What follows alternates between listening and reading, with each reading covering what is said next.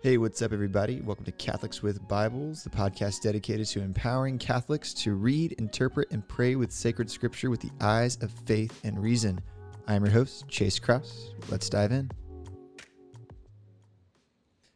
What up, y'all? So today is going to be a day. Buckle up, get ready for the ride, because we are really getting into the meat and potatoes of Galatians, so Saint Paul's letter to the Galatians. If you uh, haven't joined us before, what's up? Welcome to Catholics with Bibles. My name is Chase Krauss.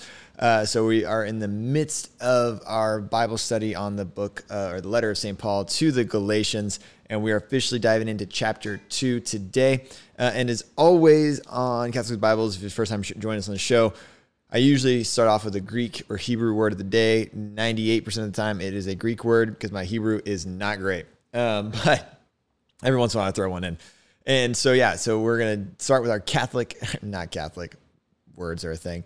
Start with our Greek word of the day today. So the Greek word of the day is sunisteromai. Sunisteromai is the word for crucified. Uh, and it's a certain context. It's not just past tense. We'll get to that in a little bit. So sunisteromai is the word Paul uses in Galatians two twenty for I have been crucified with Christ. It's going to be of I think it's very interesting, um, the just grammatically for the word, which we'll get to in a little bit once we get there. But uh, we have to get started here. We're going to briefly look at um, chapter two, one through uh, fourteen, and then we're really going to spend a, a good chunk of time uh, in the last section of chapter two, which is chapter two, verses fifteen uh, through uh, twenty-one, because that is really the meat and potatoes of, I mean, this letter, but also uh, Galatians. And I will say this before we officially begin.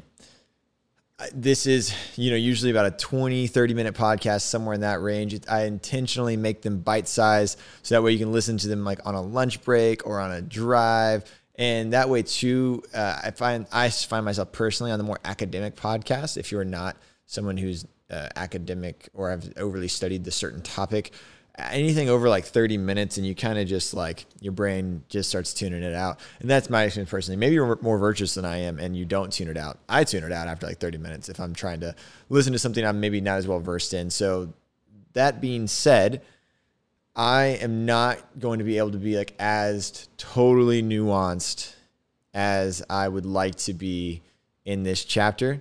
Um, I'm doing this intentionally. So you know, if you're listening to this and if you studied justification a lot, or at least you think you studied it a lot, if I say like a verb wrong or an adjective wrong or like a, just something, if I say something out of, out of place, I'm asking you to, you know, bear with me. Um, and I will give a few different books in the show notes as I always do, um, because there are thousands and thousands and thousands of books written on this idea of justification. And this is a thirty minute podcast. I won't be able to cover all of it. I'm going to give you my perspective, um, which is the new perspective on Paul that uh, Doctor John Kincaid, who's been on the show before, uh, taught me. Uh, it's, it makes the most sense in my brain. Um, and so that's the perspective I'm going to give you, which I think is the authentically Catholic perspective uh, on, on justification. And so, yeah, with all that being said, we're going to go ahead and get jumped in, uh, dive in here to uh, verses one uh, through ten, uh, briefly talk about that just to kind of give some context uh, because this idea of justification does come with context. So remember that the, the letter to the Galatians, it's to Galatia, right? It's a, it's a province. Um, this letter is broken up into a few different parts, and we're getting into, you know, we're in the part of defense of Paul's gospel. And this whole letter, Paul is really, he's teaching through Um, narratives, right? So he's telling stories in order to back his points. It's, so it's narrative argumentation. So we're in the middle of a narrative argumentation still. Um, the, in the end of chapter one, Paul was saying how his gospel was revealed to him by the Son of God, Jesus Christ himself. It is divinely given.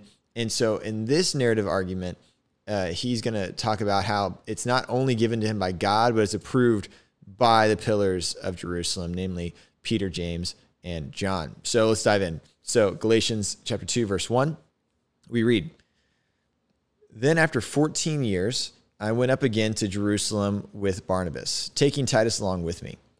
I went up because of a revelation and set before them, though privately before those who seemed influential, the gospel that I proclaim among the Gentiles, in order to make sure I was not running or had not run in vain. But even Titus, who was with me, was not forced to be circumcised, though he was a Greek. Yet because of false brothers secretly brought in, who slipped in to spy out our freedom that we might that we have in Christ, so that they might bring us into slavery, to them we did not yield in submission even for a moment, so that the truth of the gospel might be preserved for you. And from those who seemed to be influential, what they were makes no difference to me. God shows no partiality. Those, I say, who seemed influential added nothing to me. On the contrary, when they saw that I had been entrusted with the gospel to the uncircumcised, just as Peter had been entrusted to the gospel to the circumcised, for he who worked through Peter for his apostolic ministry to the circumcised worked also through me for mine to the Gentiles. And when James and Cephas and John, who seemed to be pillars, perceived the grace that was given to me, they gave the right hand of fellowship to Barnabas and me, and that we may that we should go to the Gentiles and they to the circumcised. Only they asked us to remember the poor, the very thing I was eager to do. All right, cool. So in this narrative, Uh, we, we look at in the book of Acts as well. So a lot of scholars will say that this narrative is um, basically the, the Council of Jerusalem, namely Acts fifteen. So a lot of leading scholars, um, they look at Acts fifteen, and they kind of see it as a summary of a few different events that they that Luke kind of just condensed into one uh, story or one, uh, one uh, council. He calls it the Council of Jerusalem. Uh, anybody who's ever read anything about councils in the Catholic Church, though, know they don't just happen in one day, and know that there's usually a lot of arguing and yelling and stuff. Uh, so Luke is just kind of condensing it uh, for the sake of his audience.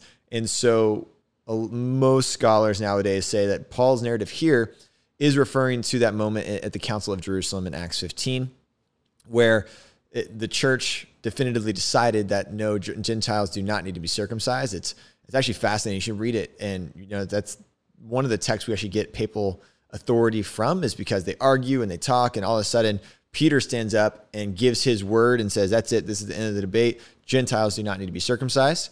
And then from there, there was no more, there was no more debate. Once Peter spoke, it was a done deal, right? So that's one of the texts that we can look at for uh, papal authority. But anyway, uh, so what's the situation here, right? So Paul is, is basically telling his audience, right? Because remember, the letter of the Galatians, he's defending his gospel message right now against the circumcision party, the party that basically said that to be a, a Christian, you had to obey the ceremonial, ceremonial law, uh, circumcision, dietary restrictions, and calendar, right? And Paul's arguing against that, saying no. And so at the end of chapter one, like we said, he defended his gospel, namely that it was revelation from God. So, but if that's not enough, he also has the authority of the pillars, namely Peter, James, and John, right? The pillars, uh, the, the, the apostles in Jerusalem, the, the disciples of Jesus Christ himself. And the thing is, he, he's saying that he didn't even need this, right? But he has it. He didn't need the authority of Peter, James, and John, um, he, but he has it anyway. So he's telling the, the, the Galatian church about it. He's like, listen, like, if you don't believe that my gospel is sent from God, well, you know, I also have the authority given to me by Peter, James, and John, but I didn't even need that. I had it from God, and they totally agreed with me. They didn't add anything to my gospel, but they liked what I was doing. Um, and so Paul then has this, gives us this idea of how he is the apostle to the Gentiles, while Peter, James, and John are apostle to the Jews. And this, I'm not going to get too much into this because I want to kind of get to the back half of this uh, chapter quickly, but this, amongst some scholars, I don't want to call them scholars, again, some people, they they read this as if Paul started his own church, and there there's this there's two different churches, and like the Catholic Church being the church of Peter, James, and John, and uh, some Protestant churches, I guess, are the churches of Paul. Anyway, there is literally, I mean, if you just read this passage in context, Paul went to Peter, James, and John. And then in chapter one, he went to Peter and like got their approval so that so that his, his gospel might not be in vain, namely that all the work you do might not be undone, or might not have been might have been incorrect, and had to he had to go back and, and teach again. Right? He literally went to Jerusalem, went to the Pope, first Pope, Peter, and was like, hey, like, is this kosher? Is this cool? But like, get it kosher, because he's like Jewish Christian. Anyway, um, he's like, is this is this Orthodox? And Peter and James and John say, yeah, no, you're doing a good job. Go back to the Gentiles. You're, you're clearly sent by God to the Gentiles, like we are sent to evangelize the our Jewish brothers and sisters. And so Paul did not start his own church, like and apart from Peter, James, and John. He for him, there is only one gospel, right? I mean, he says this over and over again. There is only one gospel for Saint Paul. It's the gospel of Jesus Christ, the Son of God, who was incarnated and died for our sins and offers us life in his name, right? Um, which we're going to get to at the end of this chapter. Anyway, so just really side note, Paul, no, Paul did not start his own churches like in separation from like the churches of the church of Peter, James, and John, because that would also defeat the purpose of like why he talks about the mystical body of Christ in First Corinthians so much, right? It's, it's one body, right? One body. Um, all right, cool. So not going to spend too much time on this narrative. Uh, get to the next narrative, which is going to lead into then the, the nuts and bolts of this uh, letter and also this chapter. So we're going to get into verse eleven, uh, eleven through uh, fourteen, which is uh, Paul opposing Peter. So we read, but when Cephas came to Antioch, which was a major like Christian hub at the time, and it's also Paul's like home base. Um, Paul, when, but when Cephas came to Antioch, I opposed him to his face because he stood condemned. For before certain men came from James, he was eating with the Gentiles. But when they came, he drew back and separated himself, fearing the circumcision party. And the rest of the Jews acted hypocritically along with him, so that even Barnabas was led astray by their hypocrisy. But when I saw that their conduct was not in step with the truth of the gospel, I said to Cephas before them all, if you, though a Jew, live like a Gentile and not like a Jew, how can you force the Gentiles to live like Jews? All right. So, um, like we said about this passage, basically what happened, Peter was chilling with uh, the Gentiles after the Council of Jerusalem, where he literally declared that they no, they didn't need uh, to be circumcised, the dietary restrictions, the calendar, and all these things. Um, and so Peter is hanging out with Gentiles. He's he's having table fellowship with them. Because remember, uh, in, in before Christ, before the new law, uh, Jews weren't even allowed to enter the house of a Gentile, let alone have table fellowship with them, um, because that would make them unclean in a lot of ways.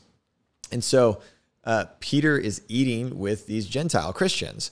But what happens is these the members of the circumcision party, Paul says uh, from James. Um, so James is one of the pillars, but Uh, whether or not, you know, James was part of the circumcision party or not, uh, debatable. Um, I don't think so. Saint James, he's not a heretic. Anyway, even if he was part of the circumcision party, once Peter spoke, he was on team Peter, right? Peter and Paul. Um, so uh, Peter, you know, had that in situations where, you know, it's like when the cool kids come in and all of a sudden you're hanging out with the not cool kids and you're like, oh man, no, I don't like these uh, not cool kids anymore. Um, and so when Paul sees this, Paul gets really ticked off and literally confronts Peter in front of everyone. So now some people will read this and will say, well, see, the, the there's no papal infallibility, the, you know, there's no um, papal authority, you know, Paul, you know, confronted, you know, quote unquote, the Pope. So therefore we should, and all these things. All right. So just a quick note about papal authority and papal infallibility. So the Pope is only infallible when he speaks ex cathedra. It means from the chair, which has only happened like three times in history, right? Um, and it's all been on Marian dogma stuff. So the church is infallible in matters of faith and morals, and that happens basically at ecumenical councils, right? So anytime there's an ecumenical council, uh, we know that the Holy Spirit is guiding it and that whatever documents come forth, um, we know that they are truth and that they're infallible matters of faith and morals. The Pope himself in his day-to-day actions and words is not infallible, right? He is not. He, the popes can say dumb things. The popes can do dumb things. They can do things that aren't totally perfect. They're human. Um, and so they're not, when, when you, and when you speak from the, the ex cathedra, from the chair of Peter, um, it's like this big formal thing, right? And so even like Pope Francis never spoke ex cathedra. Pope Benedict never spoke ex cathedra, right? Um, so it's one of those things where in this story, did Peter goof? Yeah, he done goofed real hard. And Paul was right to confront him, right? Uh, why? Uh, why? And why is it okay for Paul to confront him publicly and not just privately?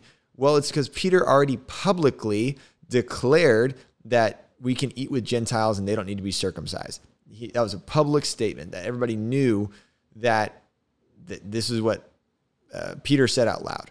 So therefore, because everybody knew that Peter was acting hypocritically, publicly, Paul could then publicly correct it for the sake of everyone else there to, to avoid scandal, right? So Paul didn't do this because he was didn't like Peter. Paul didn't do this to, you know, uh, you know, usurp the authority of the Pope. Paul didn't do this to make Peter look bad. He did this for the sake of everyone else there and for Peter's own sake too, for, the, for their salvation, right? To, to avoid scandal. Um, and praise God he did. Okay, so with all that said and done, we then transition into fifteen through twenty-one, which is really the meat and potatoes. So we a lot of times Bibles, um, if they break up your sections, this is like it looks like a quote unquote new section. But remember a couple of things. One, the Bible didn't even have verses up until like five hundred A D, right? So verses were added in arbitrarily a little bit later by a monk.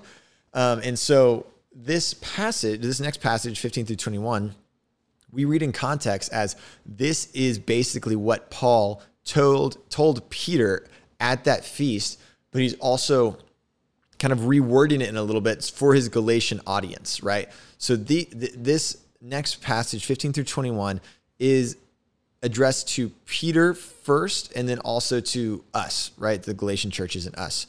Um, and this, this next section is the theme is justification, right? This is, I mean, this is the theme, hands down. Nobody really argues that point. This is the theme, it's justification. And this is basically Paul's thesis of the gospel. This is like his thesis statement, fifteen through twenty-one.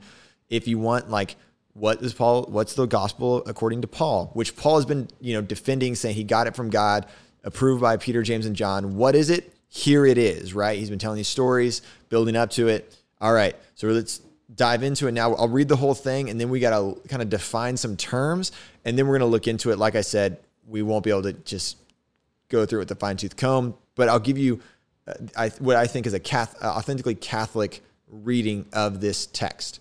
So let's read it, fifteen through twenty-one.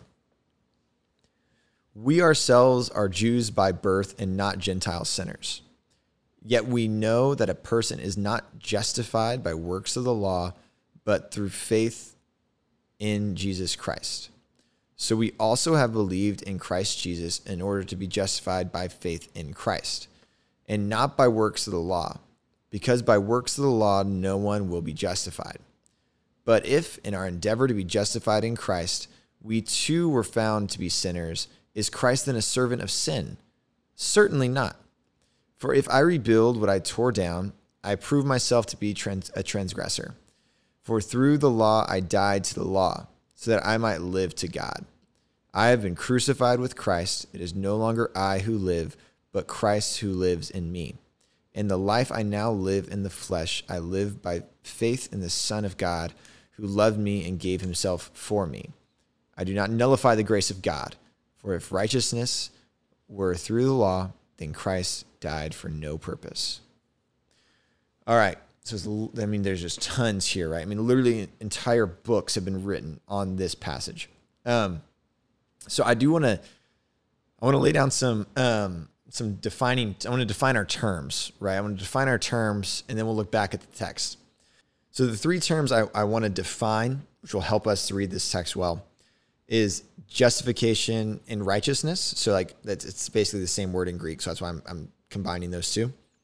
So justification, faith, and works of the law. So these are, are three hot button words that, I mean, we have to define our terms here, what, what we understand these words to mean.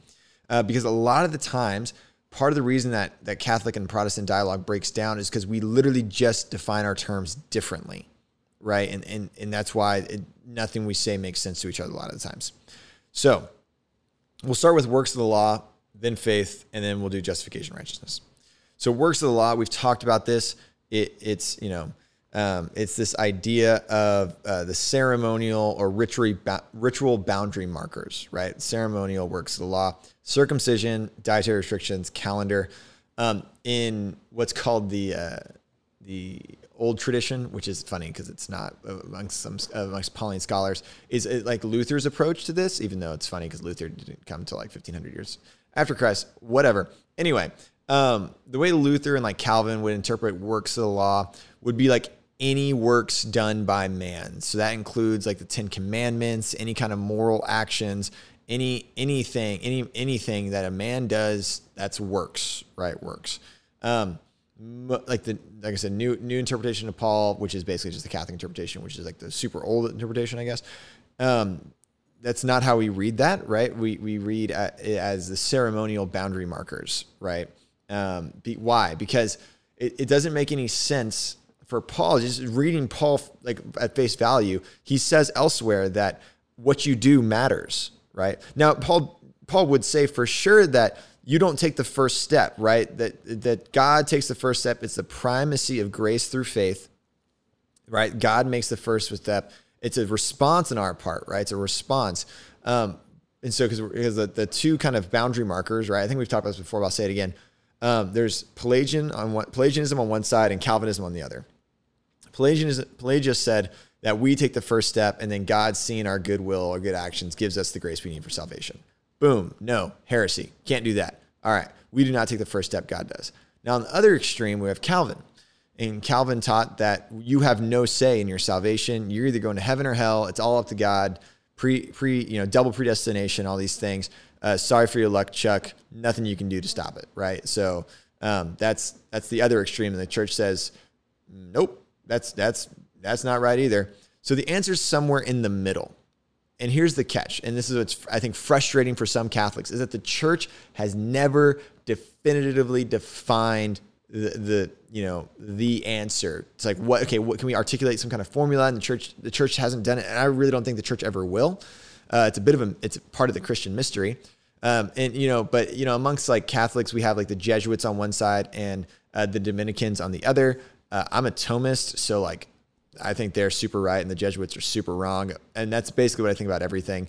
Um, Jesuits are, you know, a little bit, uh, you know, confluent with some of their theology uh, these days. But anyway, not going to get into that. Um, so, um, and, and so the Jesuits, you know, and the Dominicans, they're both within the boundary markers of they're not Pelagianists, not Pelagianists, they're not Calvinists, um, even though the other accuses the other of being that thing, right?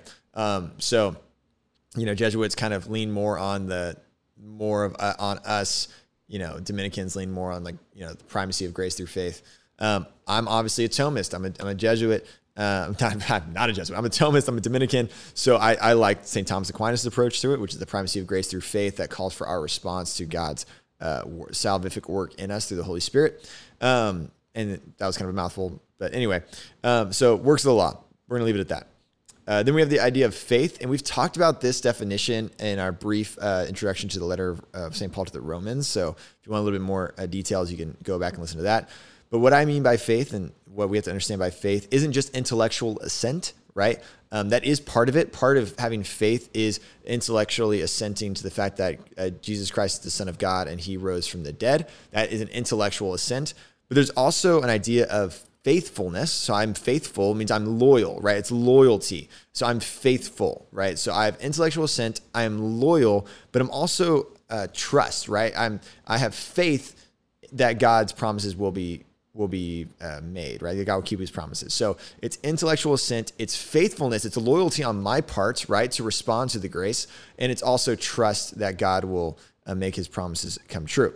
Um, so faith is not just about intellectually. It's not just, it's not all about saying, oh, I believe, and then y'all you're saved, right? It's like, no, it's, that's a very shallow understanding of, of faith, pistis in Greek. Um, all right. Justification, which is what we're getting into. So justification, right? It, it's not a purely legal situation, right? It's, that's not what it is. Um, Luther, Calvin, a lot of our non-Catholic brothers and sisters, they see it as a kind of this like divine courtroom where you are guilty of all these sins and you are rightly deserving of hell. But then God, as the divine judge, declares you innocent based on the merits of Jesus Christ, his son. And therefore, because God declares you innocent, you are. And so it's, it's a, this idea of a legal fiction, right? You're not actually innocent, but God says you are, so therefore you are, right? It's the whole, like, you're a dung heap covered in snow, Luther approached, right? Um, and so that's not, that's not it, right? It's not, God can't lie. Um, and so it isn't, we don't, we don't believe that justification is about legal fiction. You know, you are a sinner, but then God says you're not, and then therefore you're not, right? It's, God is not creating a legal fiction. That's not what Saint Paul teaches. Um, rather, I think, and this is other scholars as well, it's not just me, it's, it's New Interpretive Paul, it's also just the church.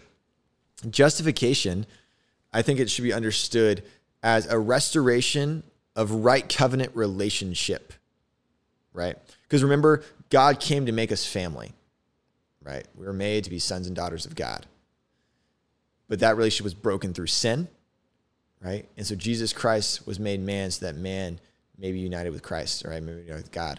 And so it's, Jesus came to restore right covenant relationship that was broken through our sin. And so to be justified is to be restored into a right covenant relationship with God the Father through Jesus Christ. And so it's a transformative and it's a participatory, it's participatory uh, relationship, right? And there's so much that can be said about this. Like I said in the beginning, not nowhere being nuanced enough. And there's so much to be said. Uh, look at the books in the show notes um, if you want to dive in more on this.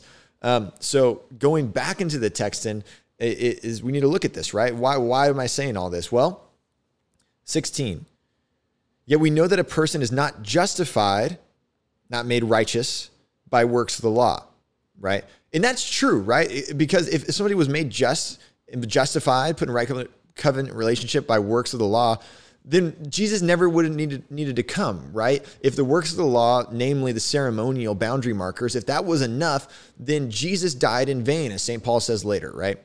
And this is what's interesting about how you can translate this text too is this next part. But through the faithfulness of Jesus Christ. So my Bible even says uh, through faith in Jesus Christ. But in the Greek, it's, it's, a bit, it's a bit vague. It could be the faith of Jesus Christ or faith in Jesus Christ. So this matters. Why? Because one implies something you are doing. You have faith in Jesus Christ. The other implies Jesus Christ, the faithfulness of him. Right? And what's, how was Jesus Christ faithful? How did he prove his faithfulness? Through the cross. Through the cross, through his life, death, and resurrection. So Jesus proved his faithfulness, his loyalty, and his trust through the cross, right? So the faith, faithfulness of Jesus Christ. So we also have believed in Christ Jesus in order to be justified by the faith, once again, of Christ. We are justified by the faith of Christ, which, what is that? It's the cross. And not by works of the law, because by works of the law, no one will be justified. Paul is saying this over and over again. The ceremonial law was not enough, right? Jesus Christ had to come. Verse seventeen, but if in our endeavor to be justified in Christ, we too were found to be sinners, is Christ then a servant of sin? Meganoita in Greek. Of course not. Certainly not. For if I rebuild what I tore down, I prove myself to be a transgressor. For through the law, I died to the law so that I might live to God. I have been crucified with Christ, right? Because our salvation comes in and through our response to the grace given to us by Christ. Well, how did Christ prove his faithfulness? Through dying on the cross.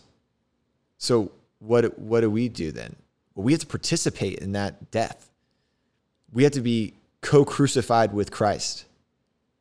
That, and that's actually what this Greek says. For I have been crucified with Christ. I have been co-crucified with Christ. That's that Greek word. And what's fascinating, going back to that Greek word of the day, this Greek word, sunisteromai, it's in the passive voice in the perfect tense. So if you know anything about uh, Greek, passive voice means that it's something that happening, it's happening to me. So I'm receiving this, right? I have been crucified with Christ. It's also in the perfect tense. What does that mean? Perfect tense is something that happened in the past, but that has present consequences. So through the grace of God, I have received crucifixion in Christ. Past tense, yet I, it's affecting me now. I have been crucified with Christ. How is it affecting me now? It is no longer I who live, but Christ who lives in me. So I've received this co-crucifixion through the grace of God. And what's it doing right now? It's empowering me to live with Christ. Christ now lives in me. In the life I now live is in the flesh, I live by the faithfulness of the Son of God. So here's the deal, y'all. Luther says you are a pile of poop covered in snow. No, that's not what Saint Paul says. That's not what the church says. Christ says that you are saved through him, through, through your faith in him, through your response to the grace given by God. So truly, we're being crucified with him, co-crucified. It's about cruciformity, about conforming your life to be a gift as Christ gave on the cross, so that one day God will look at you when you die and say, well done, my good and faithful servant. You are my son. He will see the son in you. It is no longer I who live, but Christ who lives in me. And it's not going to be a legal fiction, y'all. It's not going to be God lying and being like, oh yeah, you're, you're a sinner, awful person, but you know what? You're good. So I'm going to ignore all that stuff and just look at my son. No, that's not it. He's going to look at you for and truly see you as someone who's been conformed to the image of his son. He's going to see his son in you. And it's not that you stop existing. It's not like you use your, lose your identity or personhood. No, rather, the glory of God is man fully alive. You will be who you're truly meant to be. So a lot more, I mean, a lot more could be said, y'all. I'm sorry if I wasn't super nuanced in a lot of ways, but there's so much that could be said. And, and so I hope this was helpful at least, right? And hopefully this piqued your curiosity in a lot of ways. I encourage you to keep studying. Let me know if you have any questions. I'd love to answer them. And remember that you are, you're truly sons and daughters of God. Uh, Christ, God became man so that man may become, become God, right? Not that we become other gods, but uh, listen to that podcast with Doctor Kincaid if you want a little bit more of that. So anyway, hope this is helpful. Hope this was insightful. Um, Galatians two, it's awesome. It's beautiful. Our God is so good, y'all. And we'll see you next time on Catholics with Bibles. All right, y'all, that was a lot, but it was really fun. I hope you enjoyed this episode of Catholics with Bibles. My name is Chase Krauss. Don't forget to like, subscribe, leave a review, share us with your friends and family, and we'll see you next time. God bless.